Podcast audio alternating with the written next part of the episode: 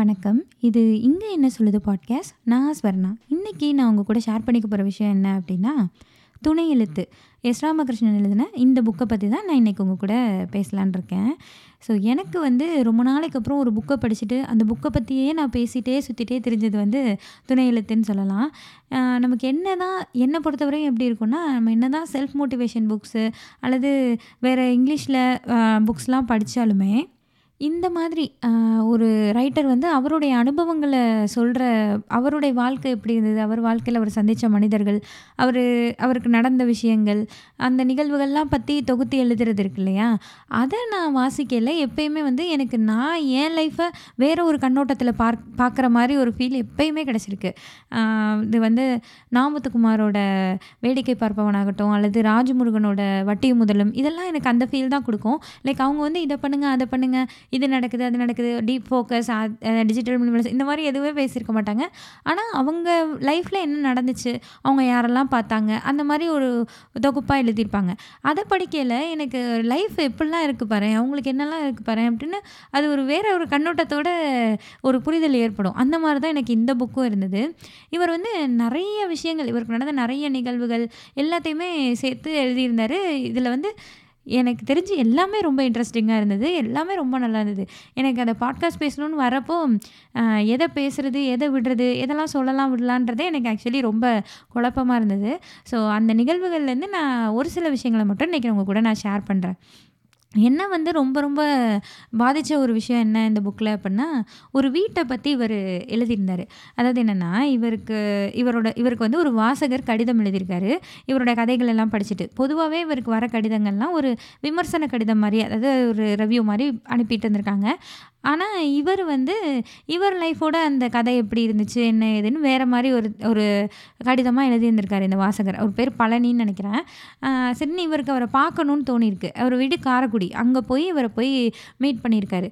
பார்த்தா ஒரு அவர் இருந்தது வந்து ஒரு பெரிய வீடு. ஆனால் வந்து அங்கே அந்த பழனின்றவரும், அவரோட வயசான அப்பா உடம்பு சரியில்லாமல் படுத்த படுக்கையாக இருக்க அவங்களோட அப்பா, அவங்க தான் இருந்திருக்காங்க ரெண்டு பேரும் தான்.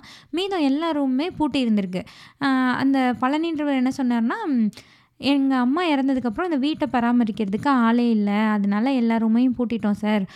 நானும் அப்பாவும் மட்டும்தான்றனால ரெண்டு ரூம் தவிர எல்லாமே இங்கே பூட்டி தான் கிடக்கு" அப்படி சொல்லிட்டு ஒரு சின்ன கூடையில் நிறைய சாவியோடு இருக்கிற ஒரு கூடையை எடுத்து காமிச்சாராம். "இதுதான் அந்த ரூம் சாவிலாம்.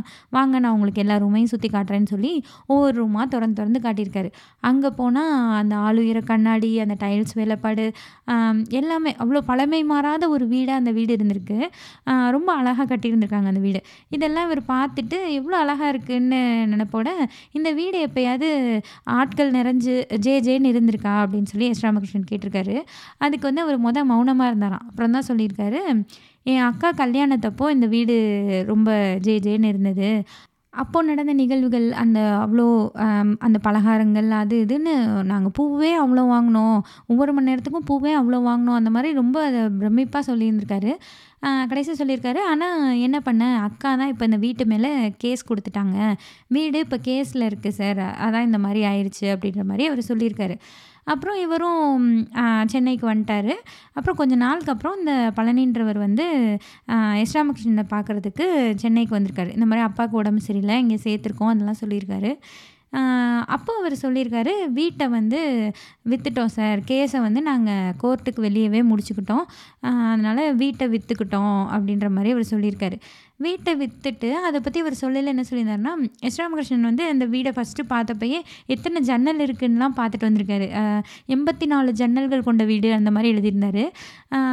இப்போ வந்து இவர் பழனின்றவர் சொல்கிறாரு "அந்த வீட்டை வந்து நாளே நாள் தான் சார். 20 பேர் தான். மொத்த ஜன்னல் எல்லாத்தையும் ஜன்னல், கதவு எல்லாத்தையும் பிடுங்கி போட்டுட்டாங்க. எதுவுமே இல்லை இப்போது அப்படின்றத அண்டு uh, அந்த நிலக்கதவு இருக்கு இல்லையா? நிலக்கதவுன்னு சொல்லுவாங்க. நில வைக்கிறதுன்னு மொதல் வீடு கட்டையில் நம்ம நில வைக்கிறதுன்றது ரொம்ப ஸ்பெஷலாக நல்ல நாள் பார்த்து வைப்பாங்க. அந்த மாதிரி இருக்கும். அந்த நிலைய எடுக்கையில் தான் வந்து ரொம்ப மனசு தாங்கவே முடியல. ரொம்ப பாரமாக இருந்ததுன்னு அவர் சொல்லியிருக்காரு. "அந்த தெருவே வந்து புழுதி பறக்க இருக்குது வீடை மொத்தமாக தரமட்டமாக்கிட்டாங்க அங்கே வீடே இல்லை அது வந்து ரொம்ப ஒரு சொல்ல முடியாத துக்கத்தோடு இருக்குன்னு" அவர் சொல்லியிருந்தார் அவர் சொல்லியிருந்திருக்காரு. பழனின்றவர் எஸ். ராமகிருஷ்ணன்ட்ட சொல்லியிருக்காரு. சொல்லிட்டு அப்புறம் அவங்க அப்பாவை போய் பார்க்க போயிருக்காங்க. பார்க்க போனதுக்கப்புறம் அந்த அவங்க அப்பா அட்மிட் ஆகியிருந்த அந்த ஹாஸ்பிட்டலில் அந்த பெட்டுக்கு கீழே அந்த சின்ன கூடையில் அந்த சாவியாக இருந்ததுன்னு சொல்லியிருந்தார் இல்லையா? அந் அதை வந்து அவர் எடுத்துகிட்டு வந்திருக்காரு. அந்த வீட்டோட ஞாபகமாக இப்போ அந்த பழனின்றவர்கிட்ட அந்த கூடையும் அந்த சாவிகளும் மட்டும்தான் இருக்குது அந்த சாவியை வச்சு எந்த கதவை திறக்க? எந்த கதவையும் திறக்க முடியாது அவ்வளோதான் வீடே இல்லை அங்கே ஒன்றுமே இல்லை. ஆனால் அந்த சாவிகள் அவர் வச்சுருக்காருன்றது இவருக்கு ரொம்ப வியப்பாக இருந்ததுதான். இவர் அவர்கிட்ட கேட்டிருந்திருக்காரு எனக்கு ஒரு சாவி தரீங்களா அதில் இருந்துன்னு கேட்டோன்னே அவருக்கு கண்ணெல்லாம் கலங்கிருச்சான் கண்ணெல்லாம் கலங்கி ஒரு அந்த கூடையை எடுத்துக்கொண்டு கொண்டு கொடுத்து எந்த சாவி வேணுமோ எடுத்துக்கோங்கன்னு கொடுத்துருக்காரு. இவரும் அதுலேருந்து ஒரு சாவி எடுத்துகிட்டு வந்து அவருடைய மேஜை எழுதுகிற மேஜைக்கு பக்கத்தில் ஒரு ஆணியில் மாட்டி வச்சுருக்காராம் இன்றைக்கும் எனக்கு வந்து அந்த சாவியை நிமிர்ந்து பார்க்குற ஒரு சக்தி தான் இல்லை அப்படின்ற மாதிரி எழுதியிருந்தாரு. எனக்கு வந்து எனக்கு ஆக்சுவலி இதை படிச்சுட்டு எனக்கு தூக்கமே இல்லை. ஒரு வீடு அப்படின்றது வந்து எவ்வளோ பெரிய விஷயம் அப்படின்றது நம்ம அங்கே இருக்கிற நேரமோ அதை கட்டுற நேரமோ அப்போல்லாம் நமக்கு தெரியாம தெரிய மாட்டேங்குது பெருசாக அது நமக்கு இல்லை அப்படின்னு ஆனதுக்கப்புறம் தான் அந்த ஃபீலிங் வந்து ரொம்ப இருக்குது ஆக்சுவலி எங்களோட வீடு வந்து நான் பிறந்து வளர்ந்த வீடு வந்து இப்போ இல்லை எங்கிட்ட. எனக்கு வந்து ஒரு ஃப்ரெண்டு இருந்தா. ஃபிஃப்த்து ஸ்டாண்டர்ட் வரை நான் அந்த பொண்ணு கூட தான் ஒன்றா படித்தேன் அதுக்கப்புறம் அவள் வேறு ஸ்கூல் மாறி போயிட்டா. அதுக்கப்புறம் காண்டாக்டே இல்லை. அது பேசவே இல்லை. ரொம்ப வருஷம் ஆயிடுச்சு. இப்போ ரீசெண்டாக அந்த பொண்ணு வந்து எனக்கு மெசேஜ் பண்ணியிருந்தா. ஒரு நம்பர் ஃப்ரெண்ட்ஸ் கிட்ட வாங்கி எப்படி இருக்க? என்னென்னலாம் கேட்டுட்டு எங்கள் வீடு வந்து ஒரு மெயின் ஏரியாவில் இருக்கும். ஸோ அந்த பொண்ணு வந்து உங்கள் வீடு என்னாச்சு? வீடு இல்லையா? அப்படின்ற மாதிரி கேட்டிருந்தா. லைக் வீடு இருந்த இடத்துல வேறு ஏதோ இருக்கேன்ற மாதிரி கிட்ட கேட்டிருந்தா. இல்லை நாங்கள் இந்த மாதிரி வீட்டை கொடுத்துட்டோம் அப்படின்னு சொன்னோன்னா அவள் சொன்னால் லைக் ஃபிஃப்த் ஸ்டாண்டர்ட் வரை என் கூட தான் படித்தா இல்லையா? அந்த சம்மர் லீவு அந்த மே மந்த் லீவுக்கெல்லாம் எங்கள் வீட்டுக்கு வருவாள் நான் ஃப்ரெண்ட்ஸ் எல்லாம் சேர்ந்து விளையாடிட்டு இருப்போம் எங்கள் வீட்டில் அப்போது எங்கள் வீட்டில் வந்து ஃபஸ்ட்டு நார்மலாக ரொம்ப சின்ன வீடாக இருந்தது. அதுக்கப்புறம் நான் ஒரு தேர்டு ஃபோர்த்து படிக்கல எங்கள் அப்பா அதை கொஞ்சம் ரெனோவேட் பண்ணி கட்டினாங்க. அப்போ எங்கள் அப்பாவுக்கு என்ன ஆசைன்னா ஹால்னால் பெருசாக இருக்கணும். அதுக்கப்புறம் கிச்சன்லாம் வந்து இப்போ வந்து மோஸ்ட்லி இந்த மாடலர் கிச்சன் சொல்கிறோம் இல்லையா? எல்லாமே லாக் பண்ணி லாக் பண்ணி இருக்கும்ல அந்த மாதிரியான கிச்சனாக பண்ணணும்னு எங்கள் அப்பாவுக்கு ரொம்ப ஆசை. ஸோ அதை போய் எங்களையும் கடைக்கெல்லாம் கூட்டு போய் அந்த மாடுலர் கிச்சன்லாம் எப்படி இருக்குது என்னென்னலாம் பார்த்துட்டு வந்து எங்கள் அப்பாவே அதை டிசைன் பண்ணாங்க. அந்த மரக்கதவு போட்டு எல்லாமே க்ளோஸ்டாக இருக்கும். முன்னெல்லாம் நம்ம கிச்சன் அப்படி தானே இருக்கும். எல்லாமே பாத்திரம்லாம் ஷெல்ஃப் எல்லாம் ஓப்பன் ஷெல்ஃபாக இருக்கும். பட் அப்போ வந்து எங்கள் அப்பா ரெனோவேட் பண்ணி கட்டையில் அந்த க்ளோஸ்டு ஷெல்ஃபாக அந்த மாடலர் கிச்சனாக கட்டணும்னு எங்கள் அப்பாவுக்கு ரொம்ப ஆசை. ஸோ எங்கள் அப்பாவே டிசைன் பண்ணி அதெல்லாம் கட்டியிருந்தாங்க. இந்த பொண்ணு என்ன கேட்டா அப்படின்னா நான் ஏன் உங்கள் வீட்டை கொடுத்துட்டீங்க? நான் வந்து முத முத மாடுலர் கிச்சன் எப்படி இருக்குன்றது உங்கள் வீட்டில் தான் நான் பார்த்தேன். அப்படின்னு அவள் சொன்னோன்னே எனக்கு அன்னைக்கும் எனக்கு தூக்கமே இல்லை. லைக் அவள் வந்து எனக்கு ஃபிஃப்த் ஸ்டாண்டர்ட் அப்போ என்னை பார்த்தது. அவ்வளோதான் ஃபிஃப்த் ஸ்டாண்டர்டுக்கு அப்புறம் ஃபிஃப்த் ஸ்டாண்டர்ட் எந்த காலத்தில்? எத்தனை வருஷத்துக்கு முன்னாடி படித்தது அதுக்கப்புறம் நான் காலேஜ் படித்து ஸ்கூல் முடித்து காலேஜ் படித்து வேலைக்கு போய் கல்யாணம் ஆகி குழந்தையெல்லாம் பிறந்துருச்சு. அந்த பொண்ணுக்கும் அப்படி தான் அவ்வளோ வருஷத்துக்கு அப்புறம் என்கிட்ட பேசல. எப்படி இருக்க? என்ன? வீட்டில் எல்லாம் எப்படி இருக்காங்க? எல்லாம் கேட்டதுக்கப்புறம் அந்த பொண்ணுக்கு அந்த வீடு ஞாபகம் வந்திருக்கு. அதுக்கப்புறம் அந்த வீட்டோட கிச்சன் ஞாபகம் வந்திருக்குன்றது என்னால் ஏன்னா என்னால் அதை அக்செப்ட் பண்ணிக்கவே முடியல. அப்படி அவ்வளோ அவங்க என் எனக்கு ஒரு காலத்தில் ஃப்ரெண்டாக இருந்த ஒரு பொண்ணோட மைண்ட்லேயே என் வீடு அந்தளவுக்கு ஞாபகத்தில் இருக்குது அது இன்னைக்கு இல்லைன்ற விஷயத்த வந்து என்னால் அக்செப்ட் பண்ணிக்கவே முடியல. ரொம்ப நேரம் அதை பற்றி நான் யோசிச்சுட்டே இருந்தேன். எங்கள் அம்மாட்டையும் சொன்னேன். இன்னொரு விஷயம் என்னென்னா இப்போ வேறு வீட்டுக்கெலாம் வந்துட்டாங்க. வந்ததுக்கப்புறம் எல்லாருமே அதை எப்படி சொல்ல ஆரம்பிச்சிட்டாங்கன்னா பழைய வீடு பழைய வீட்டுக்கு பக்கத்தில் அந்த மாதிரி எல்லோரும் பேச ஆரம்பிச்சிட்டாங்க. ஆனால் எங்கள் அம்மா மட்டும் எப்- எப் இப்பயுமே என்ன சொல்லுவாங்கன்னா நம்ம வீடு இருக்குல்ல நம்ம வீடு நம்ம வீடு. அது நம்ம வீடே இல்லை. இப்போ அது எதுவுமே நமக்கு இல்லைன்னு ஆயிடுச்சு ஆனால் அந்த நம்ம வீடுன்ற வார்த்தையை விட்டு எங்கள் எங்கள் அம்மாவால் வரவே முடியல. ஏன்னா குறைஞ்சபட்சம் நானாவது அந்த வீட்டை விட்டு ஒரு ஒரு காலேஜ் முடிச்சதுக்கப்புறம் வேலைக்குன்னு வந்தேன் அப்புறம் கல்யாணம்னு வந்தேன். ஒரு ஒரு ஒரு கேப் வந்துருச்சு எனக்கும் அந்த வீட்டுக்கும் அது ஆனால் எங்கள் அம்மாவுக்கு வந்து அது முத முத செங்கல் வச்சு பூஜை பண்ணதுலேருந்து அதில் அவங்களோட வாழ்க்கையே அந்த வீட்டுக்குள்ளே தான் இருந்தது ஒர்க்லாம் பண்ணல எங்கள் அம்மா. ஸோ அவங்க வெளியில் போகிறது வைக்கிறதெல்லாம் இல்லை. மோ அந்த வீட்டுக்குள்ளே ஹவுஸ் ஒய்ஃபாக இருந்தவங்க அவங்களுடைய ஒரு முப்பது வருஷம் வாழ்க்கைன்னு சொல்லலாம். முப்பது வருஷமாக அவங்க அந்த வீட்டை சுற்றி அந்த வீடு தானே அவங்க வாழ்க்கை இல்லையா?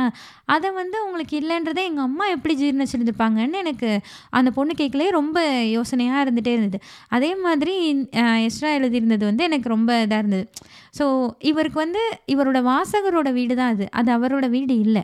ஆனால் அந்த வீடு இவர் போய் பார்த்துட்டு வந்த ஒரு வீடு இன்றைக்கி இல்லை.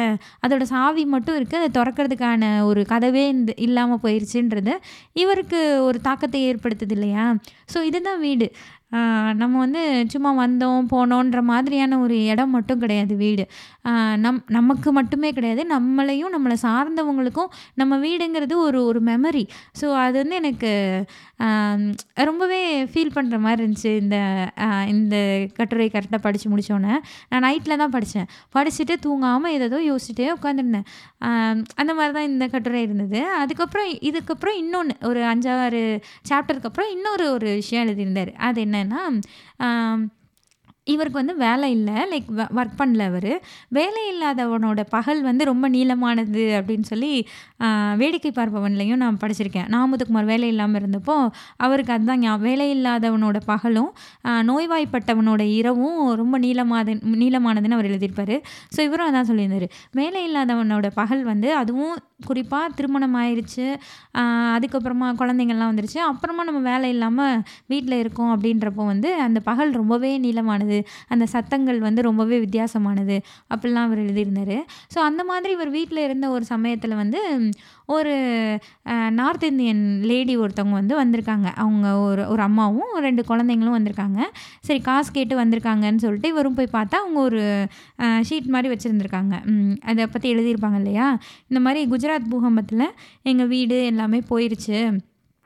நாங்கள் வாழ்கிறதுக்கு ஏதாவது உதவி செய்யுங்க அப்படின்ற மாதிரி அவங்க அந்த பேப்பரில் ஹிந்திலையும் இங்கிலீஷ்லேயும் எழுதி கொடுத்துருந்துருக்காங்க. உடனே இவர் அதை பார்த்தோன்னே காசு கொடுத்துருக்காரு. ஒரு காசு வேணாம் கப்படா கப்படான்னு கேட்டிருக்காங்க. குழந்தைங்களுக்கு துணி கேட்டிருக்காங்க. இவருக்கு அந்த அந்த வயசில் இருக்க குழந்தைங்களோட துணி இவர் வீட்டில் இல்லை. அதை இவர் புரிய வைக்க புரிய வைக்க பார்த்து இவரால் அது புரிய வைக்கவே முடியல. அதுக்கப்புறம் ஒரு ஒரு சாரீ ஒன்று எடுத்து கொடுத்தாராம். ரோஸ் கலர் சாரீ எடுத்து கொடுத்துருக்காரு.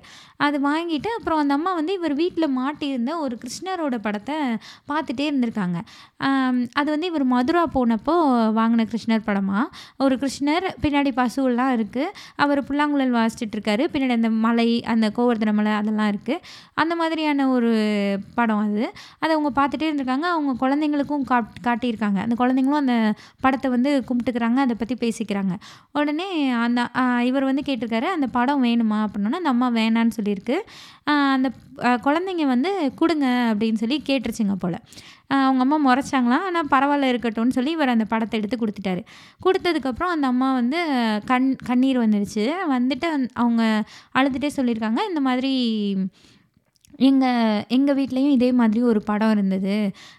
குஜராத் பூகம்பத்தில் இந்த மாதிரி எல்லாமே போயிடுச்சு இந்த படமும் போயிடுச்சு என் ஹஸ்பண்ட் அதில் இறந்துட்டாங்க. அதுக்கப்புறம் எங்கள் வீட்டில் வச்சுருந்த மாடு எல்லாமும் அதில் செத்து போச்சுன்னு சொல்லி அவங்க சொல்லியிருக்காங்க. சொல்லிவிட்டு அதை வாங்கிட்டு அவங்க பாட்டுக்கு போயிட்டாங்க. நன்றி சொல்லிவிட்டு இவருக்கு என்னென்னா ஒரு ஒரு மனுஷனுக்கு அவங்க நேசித்த மனுஷன் அவங்க ஹஸ்பண்ட் போயிட்டாரு. அவங்க வீட்டில் இருந்த வாழ்வாதாரம் மாடுகள்லாம் போயிடுச்சு அவங்க வீடு போயிடுச்சு எல்லாமே போயிடுச்சு அதில் ஒரு படம் இருந்துருச்சு. அதுவும் போயிடுச்சு அந் இதுக்கும் மீறி அவங்களுக்கு அந்த கடவுள் நம்பிக்கையா? இல்லை அது என்ன அவங்களுக்கு ஞாபகப்படுத்துதுன்னு இந்த படத்தை வந்து இவங்க வாங்குறாங்க. இதை வாங்கிட்டு இவங்களே வா வாழ்வாதாரமே இல்லாமல் தெரு தெருவாக போய் காசு துணி சாப்பாடுன்னு வாங்கிட்டு இருக்காங்க.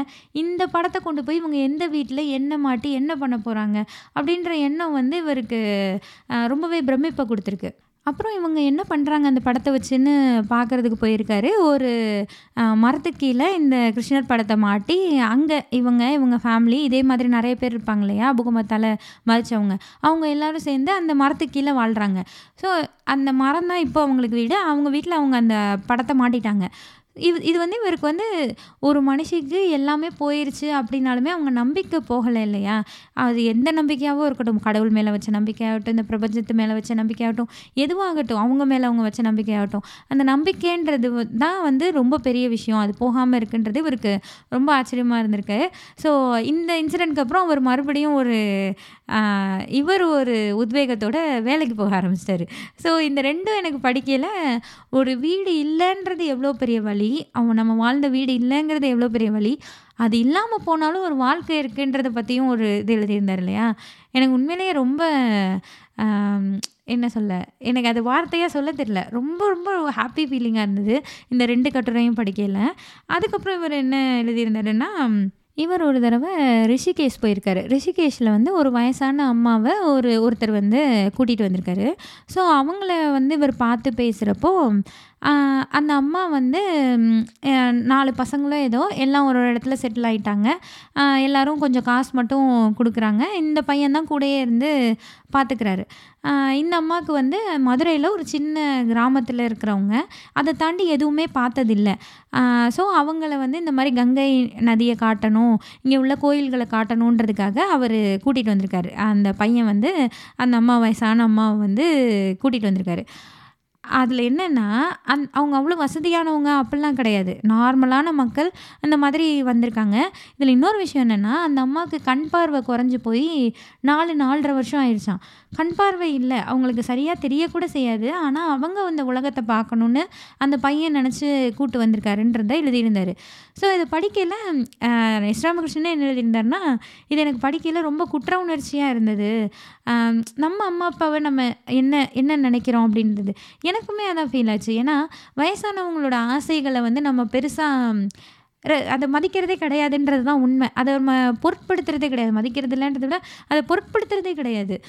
ஏதாவது ஒன்று கேட்டாங்கன்னா சும்மா எதையாவது கேட்டுட்ருப்பீங்க ஏதாவது சொல்லிகிட்ருப்பீங்க அப்படின்னு நம்ம ஈஸியாக கடந்து போயிடுறோம். இவர் என்ன சொல்லியிருந்தாருன்னா இந்த மனுஷனோட ஆசைகள் இருக்கு இல்லையா? அது வந்து ஒரு குளத்துக்குள்ளே போட்ட ஒரு கூழாங்கல் மாதிரி. வாழ்க்கை வந்து ஓடிக்கிட்டே இருக்கிறப்போ அந்த கல் உள்ளேயே கிடக்கு. கடைசியாக எல்லாம் முடிஞ்சு வத்தி போனதுக்கப்புறம் அந்த நதியே வத்தி போயிருச்சு அப்படின்றதுக்கப்புறம் அந்த கல் வெளியே வருது. அதுதான் அந்த முதுமை பர பருவத்தில் அவங்களுக்கு வர ஆசைகள் அப்படின்றத வந்து எழுதியிருந்தாரு. அதை நம்ம கண்டுக்கலை நம்ம பொருட்படுத்தலை அதை நம்ம மதிக்கலை அதை நம்ம நிறைவேற்றலை அப்படின்னா அவங்களோட வழி அவங்களுக்கு மட்டும்தான் தெரியும். நம்ம எல்லாருமே என்ன நினச்சிட்ருக்கோம் நம்ம நம்ம இதுதான் லைஃப்னு நம்ம இது இதையே நம்பி லைக் இப்படி தான் நம்ம எப்பயுமே இருப்போம்னு நம்ம ஆள் மனசில் நம்ம நினச்சிட்டு இருக்கோம்னு தான் எனக்கு தோணுச்சு. ஓகே நம்ம இதே மாதிரி தான் இருபத்தஞ்சி முப்பது வயசுலேயே நம்ம இருப்போம் இப்படியே ஓடிட்டே இருப்போம். வேலைக்கு போவோம் அதை பண்ணுவோம் இதை போவோம் அப்படி கிடையாது. லைஃப் வந்து அவங்களுக்கு அவங்களுக்கு வந்த எல்லாமே நமக்கும் வரும். நமக்கும் முதுமை வரும். நமக்கும் வயோதிகம் அந்த முடியாத பருவங்கள் வரும். நமக்கும் அந்த ஆசைகள் வரும். இதை நம்ம பெருசாக உணர்றதே கிடையாதுன்றனாலையோ என்னவோ வயசானவங்களுடைய ஆசைகளையோ கனவுகளையோ நம்ம பெருசாக கண்டுக்கிறதே கிடையாது. அது எனக்கு ரொம்ப தோணுச்சு. இவர் ஒரு வரி எழுதியிருந்தார் அதில். மரங்களில் தெரியும் பிரம்மாண்டம் விதையில் தெரிவதில்லை. ஒரு மனிதன் விதையாவதே முதுமை. இது வந்து எனக்கு எவ்வளோ உண்மையான விஷயம் இல்லை இவ்வளோ ஒரு வரியில் எழுதிட்டாருன்ற மாதிரி எனக்கு தோணுச்சு. அதுக்கப்புறம் இவர் புக்கு படித்த கதை ஒன்று எழுதியிருந்தார். அது என்னென்னா இவருக்கு வந்து இவர் காலேஜ்லாம் படிக்கல அவ்வளோ ஈஸியாக புக்ஸ் எல்லாம் அவைலபிளாக இல்லை. அதாவது இந்த மொழி மாற்ற புத்தகம்லாம் இருக்குல்ல டிரான்ஸ்லேட் ஆகி வந்தது வேறு வேற்று மொழியில் வந்தது. அந்த மாதிரி இந்த ரஷ்ய மொழியில் வந்தது இங்கிலீஷில் வந்தது அந்த மாதிரியான புக்ஸ் எல்லாம் இவர் தமிழில் உள்ளது அவ்வளோவா கிடைக்காம இருந்திருக்கு. இவருக்கு ஒரு லிஸ்ட் ஆஃப் புக்ஸ் ஒரு அஞ்சு புக்கு பேர் எழுதியிருந்தார். அதில் ஒன்று war and peace Leo Tolstoy எழுதினேன் வார் அண்ட் பீஸ் அதுக்கப்புறம் இன்னொரு நாலு புக்கு இந்த அஞ்சு புக்கையும் அவர் ரொம்ப தேடி தேடி அலைஞ்சிட்டே இருந்திருக்காரு. இது கிடைக்கவே இல்லை. இதே மாதிரி புத்தக வாசிப்பாளர்கள் தேடுற எல்லார்ட்டையுமே இந்த லிஸ்ட் ஆஃப் புக்ஸ் இதெல்லாம் எனக்கு கிடைக்கலன்னு இருந்ததில் வேணால் இவரோட புக்கு லிஸ்ட்டும் ஒத்து போயிருக்கே தவிர இந்த புக்கெல்லாம் இவருக்கு கிடைக்கவே இல்லை. இதை இவர் தேடிட்டே இருந்தப்போ ஒருத்தர் சொன்னாராம் வேட்டையில் தான் இந்த மாதிரி புக்கெல்லாம் நமக்கு கிடைக்கும். அப்படின்னோடனே வேட்டைன்னா என்னென்னா புக்கு திருடுறது. அதாவது ஏதாவது ஒரு லைப்ரரியிலையோ இல்லை ஒரு பழமையான மியூசியத்துலேயோ எங்கேயாவது இந்த புக் இருந்ததுன்னா அதை திருடிட்டு வந்துடுது அதான் வேட்டை. சரி வேட்டை யார் பண்ணுவான்னு சொல்லி அதுக்கு சார்லஸ்னு ஒருத்தர் இருக்காருன்னு சொல்லியிருக்காங்க. அவருடைய சாகசங்கள்லாம் சொல்லியிருக்காரு. அவர் அங்கேருந்து அந்த புக்கை திருடிட்டாரு. இந்த புக்கை எடுத்துட்டாரு. அவர்கிட்ட சொன்னால் அந்த புக்கு கிடச்சிரும் கண்டிப்பாக அப்படின்ற மாதிரி எல்லோரும் சொல்லியிருக்காங்க. சரின்னு இவர் அந்த சார்லஸை பார்க்கறதுக்காக தூத்துக்குடி கிளம்பி போயிருக்காரு. தூத்துக்குடிக்கு போய் அவரை பார்த்தா அவர் வந்து லைக் அவர் திருடுறது தொழிலெலாம் கிடையாது அவருக்கு. அவருக்கு ஒரு கொள்கை இருக்குது இந்த மூன்றாம் உலக நாடுகள்னு சொல்கிறோம்ல தேர்ட் வேர்ல்ட் கண்ட்ரீஸ்னு ஸோ அந்த மாதிரியான கண்ட்ரீஸ் படிக்கக்கூடாது அந்த மாதிரிலாம் நினைக்கிறாங்கன்றதுக்கு ஒரு எதிர்ப்பு வினையாக தான் இந்த மாதிரி அவருக்கு ஒரு கொள்கை இருக்குது அவர் ஒரு ஒரு விஷய அவருடைய கொள்கைக்காக தான் இந்த மாதிரி புக்கு திருடுற வேலை அவர் பண்ணுறாரு அதே மாதிரி யாராவது ஒருத்தவங்க வந்து கேட்டாங்கன்னா நான் உடனே காசுக்காக தட்டி கொடுக்குறேன். அந்த மாதிரிலாம் இல்லை அவர். ஸோ அவர் என்ன சொல்லியிருக்காருன்னா இந்த அஞ்சு புக்கு உனக்கு வேணுமா? சரி நான் தரேன். ஆனால் நீயும் என் கூட வரணும். அப்படின்னு சொல்லியிருக்காரு. பேருக்கு வந்து ரொம்ப பயமாயிருச்சு. ஐயோ திருடுறதுக்கு நம்மளை வேற கூப்பிடுறாரு நம்ம எப்படி போய் திருடுறது? அப்படின்னு ரொம்ப ப பதட்டமாக இருந்திருக்கு. இருந்தாலும் சரி ஓகே லியோ லியோ டால்ஸ்டாய்க்காக திருடினா ஒன்றும் தப்பில்லை அப்படின்ற மாதிரி இவருக்கு தோணியிருக்கு. சரி ஒரு நாள் நான் சொல்கிறேன் நம்ம திருட போகலான்னு சொல்லிட்டு அனுப்பி விட்டுட்டாரு. அப்புறம் ஒரு நாள் வந்து இவரோட காலேஜுக்கு அவர் வந்திருக்காரு. வந்து வா கிளம்பலான்னு சொல்லிட்டு கையில் கொஞ்சம் காசு வச்சுக்கோன்னு சொல்லிட்டு கிளம்பலான்னு ஒரு ஒரு ட்ரெயினில் ஏறி ஏறி கூட்டு போயிருக்காரு. இவருக்கு எங்கே போகிறோம் என்ன பண்ண போகிறோம் எதுவுமே இவருக்கு தெரியல. அந்த திருடுறவங்களோட ஃபஸ்ட்டு ரூல் என்ன பண்ணுற எங்கே போகிறோன்ற கேள்வியெல்லாம் அவங்கக்கிட்ட கேட்கக்கூடாது அப்படின்ற மாதிரி எழுதியிருந்தார். இவங்க வந்து திருவனந்தபுரத்துக்கு போயிருக்காங்க. திருவனந்தபுரத்தில் போய் ஒரு நூலகத்தில் இந்த புக்ஸ் எல்லாம் திருடுறதுன்னு முடிவாயிருச்சு.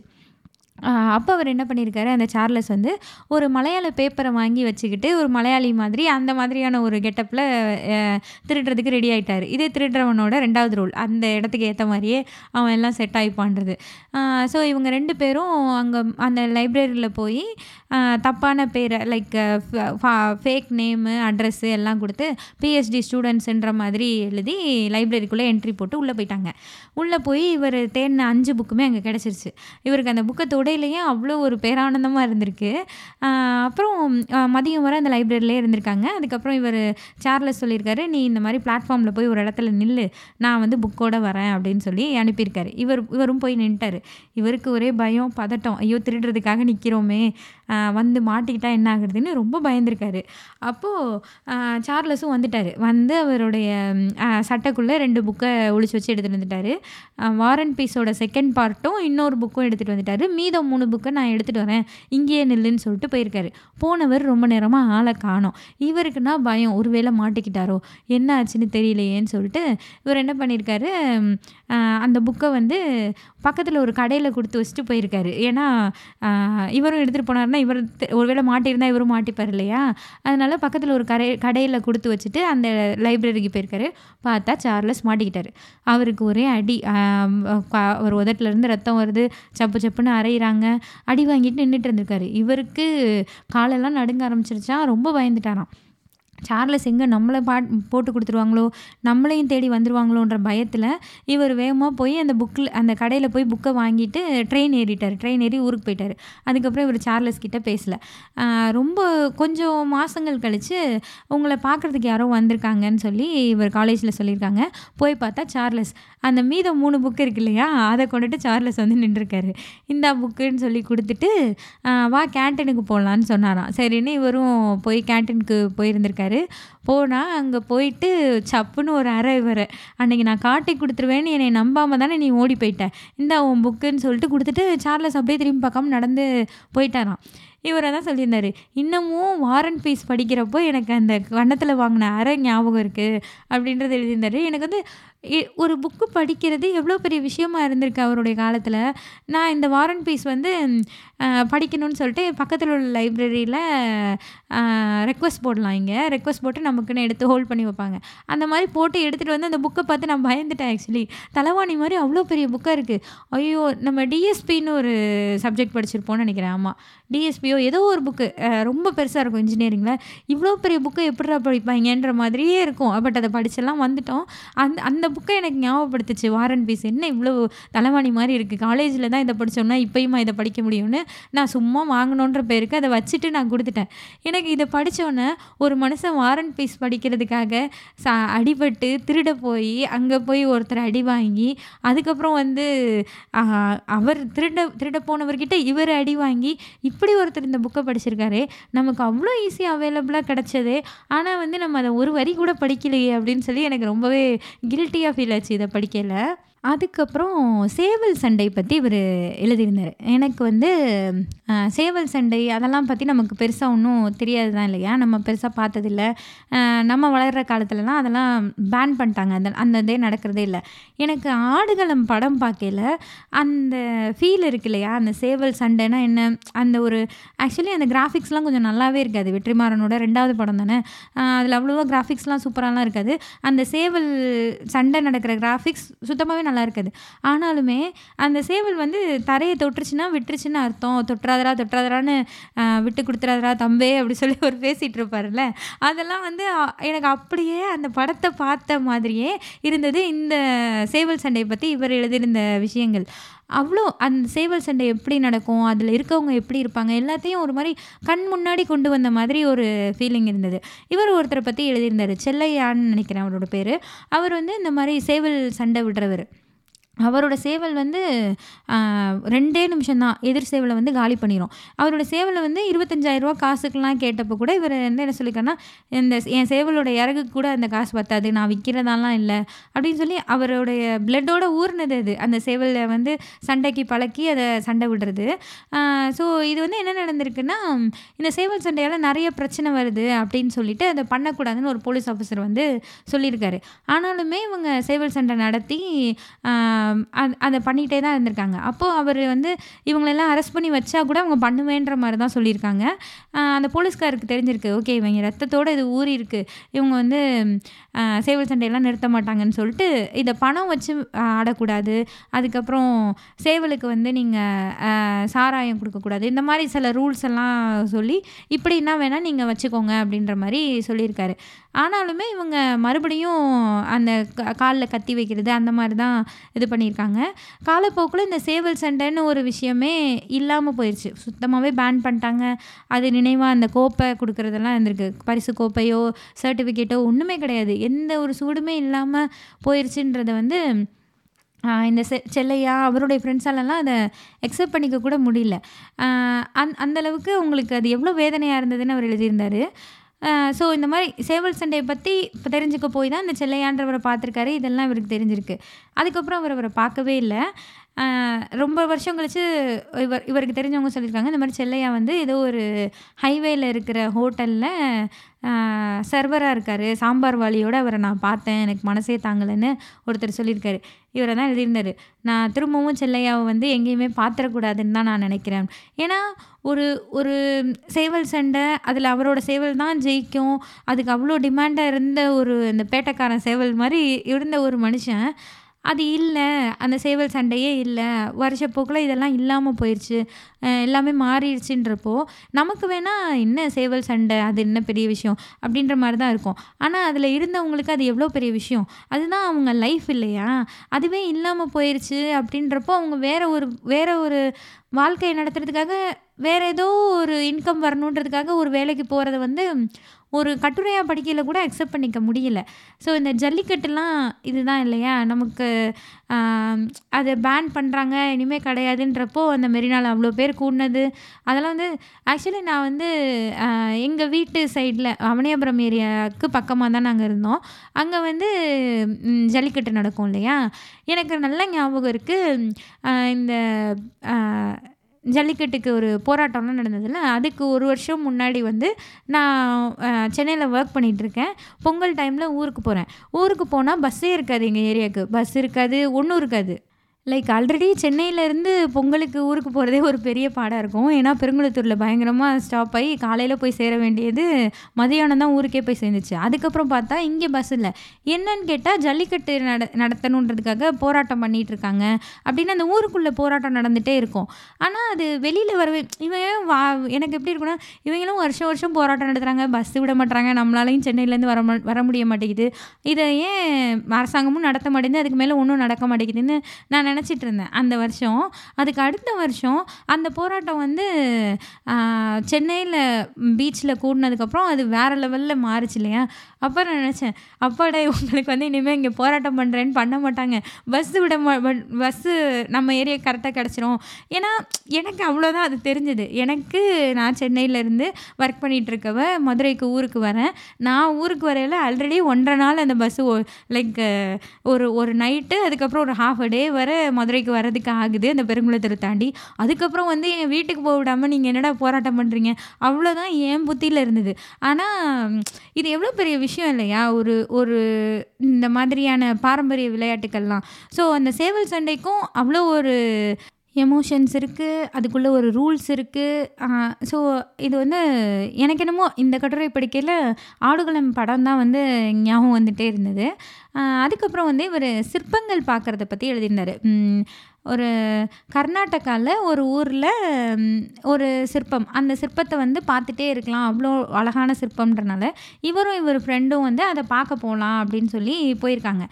சடனாக முடிவெடுத்து கிளம்பிட்டாங்க. மைசூர் பஸ் ஸ்டாண்டில் போய் இறங்கியிருக்காங்க. அங்கேருந்து அடுத்து அந்த ஊருக்கு பஸ்ஸுக்கு போகணுன்றப்போ ஒரே குளிராக இருந்திருக்கு.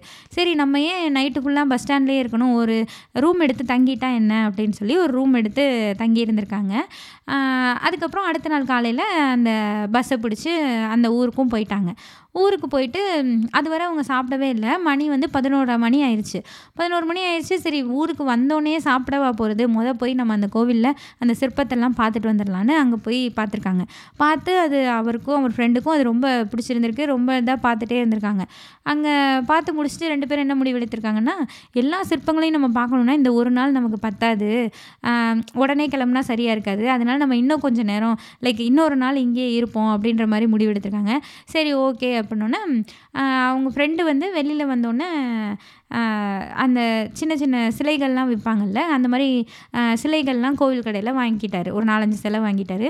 வாங்கினதுக்கப்புறம் தான் எஸ் ராமகிருஷ்ணன் அவர் ஃப்ரெண்டுகிட்ட கேட்டிருக்காரு. உங்ககிட்ட காசு இருக்கா? அப்படின்னு சொல்லி. அவர் வந்து சொல்லியிருக்காரு நான் சிலை வாங்கினது போக ஒரு பதினஞ்சு ரூபா இருக்குது ஏன் கேட்குற? அப்படின்னோன்னே இல்லை ஊரில் இருந்து அவசரமாக கிளம்புனா நான் நிறைய பணம் எடுத்துகிட்டு வரல. என்கிட்ட இந்த மாதிரி இருபது ரூபாயோ ஏதோ இருக்குன்னு சொல்லி அவர் சொல்லியிருக்காரு. அவர் வந்து ஐயோ இவ்வளோ தான் இருக்கா? இப்போ நம்ம சாப்பிடணுமே. பசி வேறு அவ்வளோ வந்துருச்சு. அவ்வளோ மூணு மணி வரை இவங்க சிற்பங்களை பார்க்க பார்க்குறேன்னு அந்த கலையை ரசிக்கிறதுல இவங்களுக்கு பசி தெரியாமல் இருந்துட்டாங்க. இப்போ பசி பயங்கரமாக இருக்குது மொத்தமே ரெண்டு பேர்ட்டையும் சேர்த்து ஒரு இருபத்தஞ்சி ரூபா அந்த மாதிரி தான் இருக்குது சரி ஓகே வாங்க பார்த்துக்கலாம் அப்படின்னு சொல்லிட்டு போய் இவங்க ரெண்டு பேரும் சாப்பாடு சாப்பிட்டா இந்த காசு பத்தாதுன்னு சொல்லிட்டு கொஞ்சம் ஃப்ரூட்ஸும் சப்பாத்தியும் சாப்பிட்லான்னு முடிவு பண்ணி அந்த மாதிரி சாப்பிட்ருக்காங்க. அவ்வளோதான் அதுக்கப்புறம் இருந்த காசும் இல்லை. காசே இல்லை சுத்தமாக லைக் ரிட்டர்ன் வரதுக்கே இப்போ காசு இல்லை. சாப்பாட்டுக்கு காசு இல்லை. எதுக்குமே காசு இல்லை. அவங்க ஃப்ரெண்டு வந்து ஸ்ராமகிருஷ்ணனோட ஃப்ரெண்டு வந்து ரொம்பவே பதட்டமாயிட்டாங்க என்ன பண்ண போகிறோம் காசே இல்லை. எப்படி ஊருக்கு போக போகிறோம் என்னென்னு அவருக்கு ரொம்ப டென்ஷன் ஆகிட்டார் இவர் வந்து சரி வாங்க நம்ம தான் சாப்பிட்டோம்ல. மறுபடியும் போய் கோவிலில் சிற்பத்தை பார்ப்போம்னு சொல்லி இவர் மறுபடியும் கூப்பிட்டு போயிருக்காரு. இவர் வழக்கம் போல் சிற்பத்தை பார்த்துட்டு இருந்திருக்காரு. ஆனால் அவரோட ஃப்ரெண்டு வந்து ஒரு மாதிரி அந்த அந்த கவனமே அவருக்கு சிற்பத்து மேலே இல்லை. நம்ம எப்படி ஊருக்கு போக போகிறோம் இப்போ இதை பார்க்கணும் ரசிக்கணும்னு வந்தவர் கையில் காசு இல்லை திரும்பி போக முடியாதுன்னு தெரிஞ்சோடனே எப்படி ஊருக்கு போக போகிறோம் என்ன ஆக போகுது நம்ம லைஃபு பசிக்குமே அடுத்த வேலை சாப்பிட்ணுமே அதுக்கு என்ன பண்ண போகிறோன்னு ரொம்ப டென்ஷன்லேயே இருந்திருக்காரு. ஸோ இவங்க ஊருக்கு போகிறதுக்கு காசு இல்லை. ஒரு ஒரு குதிரை வண்டிலாம் நிற்கிற இடத்துக்கு பக்கத்தில் தங்கிக்கலாம் அப்படின்னு சொல்லிட்டு சும்மா ரோட்டில் தான் தங்கலான்னு வந்து உட்காந்துட்டாங்க இவர் ஃப்ரெண்டு ரொம்ப பதட்டத்தோடு இருந்திருக்காரு. இவர் வந்து சரி பார்த்துக்கலாங்க காசு தானே இல்லை. பார்ப்போம் என்னன்னு பார்ப்போங்க தூங்கி எந்திரிச்சு காலையில் என்னன்னு பார்ப்போம் அப்படின்ற மாதிரி இருந்திருக்காரு. இவ் அவ இவரோட நிதானம் வந்து இவர் ஃப்ரெண்டை ரொம்ப பயமுடுத்த வச்சுருக்கு. இவர் நிதானமாக இருக்க இருக்க ஃப்ரெண்டுக்கு பதட்டம் அதிகமாகிட்டே இருந்திருக்கு. இவருக்கு என்ன தோணியிருக்குன்னா இது என்னங்க? பசி என்ன நம்ம ரெண்டு பேர்த்துக்கும் இருக்க பிரச்சனையா? உலகத்தில் எத்தனையோ பேருக்கு இருக்கிற பிரச்சனை தான் பசி. கையில் காசு இல்லைன்னா இப்படியா ஒரு மனுஷன் மாறிட முடியும்? எதுக்கு இவ்வளோ பயம்? எதுக்கு இவ்வளோ பதட்டம்? அப்படின்ற மாதிரி இவருக்கு தோணியிருக்கு. இதை இவர் ஃப்ரெண்டுகிட்ட இவர் சொல்லலை. சொல்லியிருந்தா அடி வாங்கியிருப்பார். அப்படின்னு அவரே எழுதியிருந்தார். சொல்லியிருந்தா ஒரு வேளை என்னை அடிச்சிருக்க கூட செஞ்சுருப்பார். ஏன்னா அவர் அவ்வளோ பதட்டத்தில் இருந்திருக்காரு. இவர் ரொம்ப கேஷுவலாக இருந்திருக்காரு. அப்புறம் தூங்கி எழுந்திரிச்சாச்சு காலையில் வ வழக்கம் பசி வந்துருச்சு. பசி வந்துருச்சுனோடனே இவருக்கு என்னென்னா சரி யாசகம் கேட்குறதுல ஒன்றும் தவறு இல்லையே. இல்லையே நம்ம சாப்பாடை வந்து யார்கிட்ட வேணாலும் கேட்கலாம் அப்படின்ற மாதிரி இவர் போய் கேட்டிருக்காரு. அது அப்புறம் கேட்டதுக்கப்புறம் தான் இவருக்கு தெரிஞ்சிருக்கு. சொல்கிறது மாதிரி செய்யறது அவ்வளோ ஈஸி கிடையாது. அவ்வளோ ஈஸியாக ஒருத்தவங்க கிட்டே போய் எனக்கு சாப்பாடு கொடுங்க காசு கொடுங்க பிச்சை கொடுங்கன்னு கேட்குறது அவ்வளோ சுலபம் கிடையாதுன்றதை அவர் அப்போ தான் தெரிஞ்சதுன்னு எழுதியிருந்தார். அதுக்கப்புறம் என்னென்னா அது எ- அது எப்படி சுலபம் கிடையாதோ அதே மாதிரி ஈஸியாக பிச்சை கிடைக்கவும் செய்யாது. எல்லாருமே பாத்திரம் எரிஞ்சு பிச்சை இடு பிச்சை இடுன்றதை நினச்சிட்டு தானே இருப்போம். லைக் என்னென்னா ஒருத்தன் பேண்ட் ஷர்ட் போட்டு நீட்டாக ஒருத்தன் வந்து பிச்சை கேட்டான் இல்லை காசு கேட்டான்னா ஏமாத்துறான்னு தானே நம்ம நினைப்போம். கண்டிப்பாக அப்படி தான் நினைப்போம். நம்ம ஏமாத்துறான் இவனுக்கு போய் நம்ம காசு கொடுத்துட்டு நம்ம பாட்டுக்கு நகர்ந்து தான் போயிடுவோம் நம்மளே ஒன்று ஒரு மைண்டில் ஒன்று வச்சுருக்கோம். பிச்சை எடுக்கிறவன் இப்படி தான் இருப்பான். அவனுக்கு தான் நான் பிச்சை போடுவேன்னு எல்லாரோட மைண்ட்லேயும் வச்சு தான் இருப்போம் இல்லையா? ஸோ இவர் அவ்வளோ ஈஸியாக பிச்சை எடுக்கவும் முடியாது. அவ்வளோ ஈஸியாக பிச்சை கிடைக்கவும் செய்யாதுன்றத அப்போ தான் உணர்ந்தேன் அப்படின்றத எழுதியிருக்காரு. ஸோ ரொம்ப பசியில் இருந்திருக்காங்க. அப்புறம் இவர் வந்து இங்கேருந்து பத்து மைல் தூரம் போனோன்னா இன்னொரு ஏதோ குகை இருக்குது இருக்குது அங்கே போய் சிற்பங்கள் பார்க்கலாமான்னு இவர் ஃப்ரெண்டுகிட்ட கேட்டிருக்காரு. அவர் ஒரு முறை முறைச்சிருக்காரு. சரின்னு இவர் விட்டுட்டார். அதுக்கப்புறம் அப்படியே ஒவ்வொருத்தவங்ககிட்டயா காசு கேட்குறது வைக்கிறதுன்னு எதுவுமே அவங்களுக்கு கிடைக்கல. சரி ஓகே நம்மகிட்ட இருக்கிற எதையாவது ஒன்று விற்றுட்டா சரியாக போச்சுன்னு சொல்லிட்டு இவர் ஃப்ரெண்டுகிட்ட இருந்த சிற்பங்கள் ஆக்சுவலாக இது முதையே பண்ணியிருக்காங்க.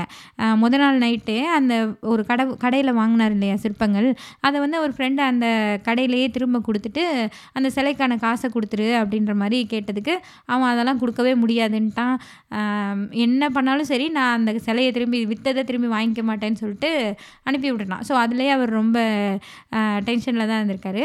அகைன் இவர் சரி நம்மகிட்ட இருக்க எதையாவது விற்போன்னு சொல்லி இவர் பேக்கை கொட்டி பார்த்தா கொஞ்சம் துணிமணியும் ஒரு புக்கும் வச்சுருந்துருக்காரு. சரி இந்த ஃபாரினர்ஸ்லாம் இங்கே சுற்றி பார்க்க வருவாங்கல்ல அவங்க யார்கிட்டையாவது போய் இந்த புக்கை விற்போம் ஒரு இங்கிலீஷ் புக் வச்சுருந்துருக்காரு. இந்த புக்கை விற்போம் அவங்க கண்டிப்பாக வாங்குவாங்க. ஒரு நூறு இரநூறுவா கொடுத்தா நம்ம ஊருக்கு போயிடலான்னு சொல்லி அந்த புக்கை விற்கிறதுக்கு போயிருக்காரு.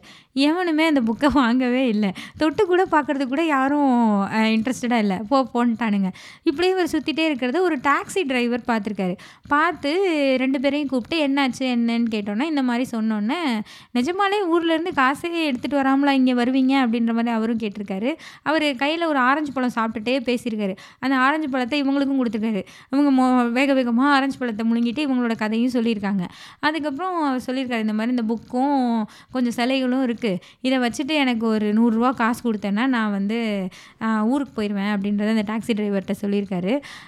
உடனே அந்த டாக்ஸி டிரைவர் வந்து புக்கை மட்டும் திருப்பி கொடுத்துட்டு அந்த சிலைகளை வாங்கிட்டு சரி நான் இரநூறுவா கொடுக்குறேன் ஊருக்கு போங்கன்னொன்னே இவர் உங்கள் டீட்டெயில்ஸ்லாம் கொடுங்க நான் ஊருக்கு போகணுன்னா அந்த காசை திருப்பி கொடுத்துட்றேன்னொன்னே இவர் இல்லை இல்லை அதெல்லாம் வேண்டாம் அப்படின்னு சொல்லி அந்த புக்கோட ஃப்ரண்ட் பேஜில் அந்த டாக்ஸி நம்பர் எழுதி எங்கேயாவது மறுபடியும் என்னை வழியில் பார்க்குறப்ப இந்த காசை திருப்பி கொடுத்தா போதும் போயிட்டு வா அப்படின்னு அனுப்பிட்டாரு. இவர் அதுக்கப்புறம் அந்த டாக்ஸி டிரைவரை பார்க்கவே இல்லை அந்த டாக்ஸியை வழியில் எங்கேயும் பார்க்கவே இல்லை. இவர் என்ன எழுதியிருந்தாருன்னா இந்த மாதிரி நான் வந்துட்டேன். அந்த டாக்ஸி டிரைவர் நான் ஏமாத்துக்காரன்னு கூட நினச்சி கொடுத்துருந்துருக்கலாம். அவர் அவர் மைண்டில் நான் ஏமாத்துக்காரனாக கூட இருந்திருக்கலாம். அவங்க மொத்தத்தில் எனக்கு காசு கிடச்சிச்சு நாங்கள் வந்துட்டோன்னு வந்துட்டு இவர் ஃப்ரெண்டு இவர் கூட பேசக்கூட இல்லையா? நேராக அவர் வீட்டுக்கு போயிட்டாரு அப்படின்ற மாதிரி இருந்தார். ஸோ இந்த பதட்டோன்ற விஷயம் இருக்கு இல்லையா? நம்மளுக்கு ஏதோ இப்போ இவர் சொன்னது என்னாலலாம் இமேஜினே பண்ணி பார்க்க முடியாது. ஒரு இடத்துக்கு போயிட்டோம் நம்மகிட்ட எந்த கம்யூனிகேட் பண்ணுறதுக்கும் ஒன்றும் இல்லை காசு இல்லை சாப்பாடு இல்லை அப்படின்றப்போ அந்த பதட்டம் இருக்கு இல்லையா? இது வந்து எனக்கு சின்ன சின்ன விஷயத்தில் கூட வரும். எனக்கும் என் ஹஸ்பண்ட்க்கும் என எனக்கு என்னமோ இது ஒரு ஒரு வித்தியாசமான ஒரு கம்பேரிசனாக இருந்தாலும் இவரும் இவர் ஃப்ரெண்டும் இருந்தால் நானும் என் ஹஸ்பண்டும் இருப்போம். என் ஹஸ்பண்ட் வந்து எதுவாக இருந்தாலும் சரி பார்த்துக்கலாம் விடு சரி என்ன இப்போ விடு அப்படின்ற மாதிரி தான் இருப்பாங்க. அவங்களோட நிதானம் தான் என்னைய கூட கொஞ்சம் கடுப்பாக்கும். என்ன இது இப்படி நடந்துக்கிட்டு இருக்கு? இப்படி இவ்வளோ அசால்ட்டாக விடு விடுன்னு இருக்காங்களேன்னு சொல்லி நான் கூட கொஞ்சம் டென்ஷன் ஆயிடுவேன் இந்த மாதிரி எப்பயுமே நடக்கும். ஆக்சுவலி அது ஒன்றுமில்லாத விஷயமா தான் இருக்கும். ஆனால் அந்த நேரத்தில் திடீர்னு இப்போ ஏதோ ஒன்று சமைக்கிறேன். எனக்கு ஏதோ ஒரு பொருள் இல்லைன்னா அதுக்கு கூட நான் பதட்டமாயிருவேன். லைக் இப்போ என்ன? அது இல்லாமல் சமைச்சா என்ன? அப்படின்ற மனநிலையோடு அவங்க இருப்பாங்க. ஸோ இது வந்து பயங்கர கிளாஷாக இருக்கும். எனக்கு வந்து எஸ் ராமகிருஷ்ணனோட அனுபவத்தை படிக்கல. அவரும் அவர் நண்பருக்கும் இந்த மாதிரி சிற்பம் பார்க்க போய் நடந்த அனுபவத்தெல்லாம் படிக்கல. எனக்கு அது வேடிக்கையாக இருந்தது. நான் சிரிச்சுட்டே தான் படிச்சுட்டு இருந்தேன். ஆனால் அது உண்மையில் நடக்கல. இப்படி தான் இருக்கும் கூட இருக்கவங்க ஓவர் நிதானமாக இருந்தாங்கன்னு வச்சுக்கோங்க. ஏதோ ஒரு சுச்சுவேஷன் நடக்கல. எனக்கு வந்து இந்த எக்ஸ்ட்ரா பதட்டத்தை தான் கொடுக்கும். அது அப்படியே பிரதிபலித்த மாதிரி எனக்கு இந்த கட்டுரை இருந்தது. அதுக்கப்புறம் அவர் குழந்தைங்க வளர்க்குறத பற்றி ஒரு விஷயம் எழுதியிருந்தார். நம்ம வீட்டில் குழந்தைங்க வளர்கிறாங்கன்னா அவங்க நம்மளை கவனிச்சிட்டே தான் இருப்பாங்க. நம்மளுடைய கோபத்தை நம்மளுடைய பொய்யை நம்ம ச பண்ணுற சில்லறத்தனமான வேலைகளை சில்லறத்தனமான விஷயங்களுக்கு நம்ம சொல்கிற பொய்யும் நம்ம கதை எல்லாத்தையும் அவங்க கவனிச்சிட்டே தான் இருப்பாங்க. இவங்க கவனிச்சிட்டே இருப்பாங்கன்றது நமக்கும் தெரியும் தான். ஆனால் நம்ம அதை கண்டுக்கிறதே இல்லை. பெருசாக அதை பொருட்படுத்துறதே இல்லை.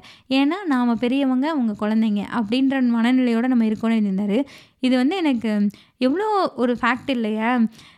எனக்கு இது எத்தனை தடவை சொன்னாலும் இது உரைக்காத ஒன்று தான். நான் நான் கான்ஷியஸாக நினப்பேன். நம்ம கோவப்படக்கூடாது சண்டை போடக்கூடாது. நம்ம வீட்டில் ஒரு சின்ன பையன் இருக்கான். அவன் நம்மளை பார்த்து வளர்றான். அம்மா அப்பா பண்ணுறது தானே அவங்க பண்ணுவாங்க. அப்படி அதெல்லாம் ஒரு கான்ஷியஸாக நினப்பேன் சொல்லுவேன். ஆனால் அந்த விஷயம் பண்ணையில் இருக்க நடக்கலை. லைக் ரியாலிட்டியில் நான் கோவப்படையில். இதெல்லாம் நான் யோசிக்கவே மாட்டேன். நான் பாட்டு கோவப்பட்டு கத்திட்டு ஏன்னா என்னென்னா நான் பெரியவங்க அவன் சின்ன பையன். உனக்கு என்ன தெரியும் என்னோடய கவலையை பற்றி இப்படி தான் நம்ம மைண்ட் இருக்குது அப்படின்றது எனக்கு அதுக்கு ஒரு இன்சிடெண்ட்டும் எழுதியிருந்தாரு. ஸோ அதுவுமே ரொம்ப ஒரு தாக்கத்தை ஏற்படுத்தின ஒரு விஷயந்தான் இந்த பாட்காஸ்ட் ரொம்ப லென்த்தியாக போயிட்டே இருக்குது அதனால் நான் இதோட நிறுத்திக்கலான் இருக்கேன். இந்த புக்கை நீங்கள் கண்டிப்பாக படிங்க. ஒவ்வொருத்தருமே கண்டிப்பாக படிக்க வேண்டிய ஒரு புக்காக தான் நான் இதை பார்க்குறேன். ஏன்னா எனக்கு ஒரு விஷயம் என் என் லைஃப்பில் நடந்த விஷயங்கள் வந்து இதோட ரிலேட் ஆகி எனக்கு ஒரு நினைவலை நினைவலைகளை கூட்டிகிட்டு வருது இல்லையா? எனக்கு ஒரு விஷயத்தை ஞாபகப்படுத்துது இல்லையா? அதே மாதிரி ஒவ்வொருத்தருக்குமே ஒரு விஷயத்தை ஞாபகப்படுத்தும் ஒரு புரிதல் ஏற்படுத்தும். லைஃப்பை நம்ம எப்படி பார்க்குறோன்ற விதத்தையே மாற்றும் இந்த மாதிரியான அனுபவங்கள்லாம் நம்மகிட்ட இல்லவே இல்லை. நான் என் நான் என்ன நினச்சேன்னா இந்த இவர் எங்கேயோ போயிருக்காரு இல்லையா? காசே இல்லாமல் ஏதோ ஒரு இடத்துக்கு போயிருக்காரு. ஒரு தடவை இவர் வாண்டடாகவே காணாமல் போயிருக்காரு. லைக் பதினெட்டு வயசானோன்னே வீட்டில் இருக்க ரூல்ஸ் எல்லாம் பிடிக்காம ஆளை விடுங்கடான்னு இவர் காணாமல் போயிட்டார். காணாமல் போயிட்டார் மீன்ஸ் வீட்டில் எழுதி வச்சுட்டு வெளியே போயிட்டார். போயிட்டு அங்கே நாலு நாளுக்கு அப்புறம் வீட்டுக்கு வரணுன்றப்போ எப்படி வர்றது என்ன பண்ணுறதுன்னே இவருக்கு தெரியல. அப்போது அந்த பஸ் ஸ்டாண்டில் போய் நின்றுட்டு இவங்க ஊர் பஸ்ஸு வரப்போ யாராவது தெரிஞ்சவங்க வருவாங்களா? அவங்ககிட்ட காசு வாங்கி திரும்ப ஊர் ஊருக்கு போகலாமான்னு நின்றுருக்காரு. ஸோ இதெல்லாம் எ- இந்த மாதிரியான சுச்சுவேஷன்லாம் நான் நினச்சி கூட பார்த்ததில்ல. லைக் நம்ம இந்த அளவுக்கு இருக்கணும்னு கூட அவசியம் இல்லை. ஆனால் நம்மளால் முடிஞ்ச சின்ன சின்ன விஷயங்களை கூட நம்ம பயந்துக்கிட்டு ஒரு தயக்கத்தினாலையும் பயத்தினாலையும் நம்ம செய்யாமலே இருக்கோமே அப்படின்றது எனக்கு தோணுச்சு.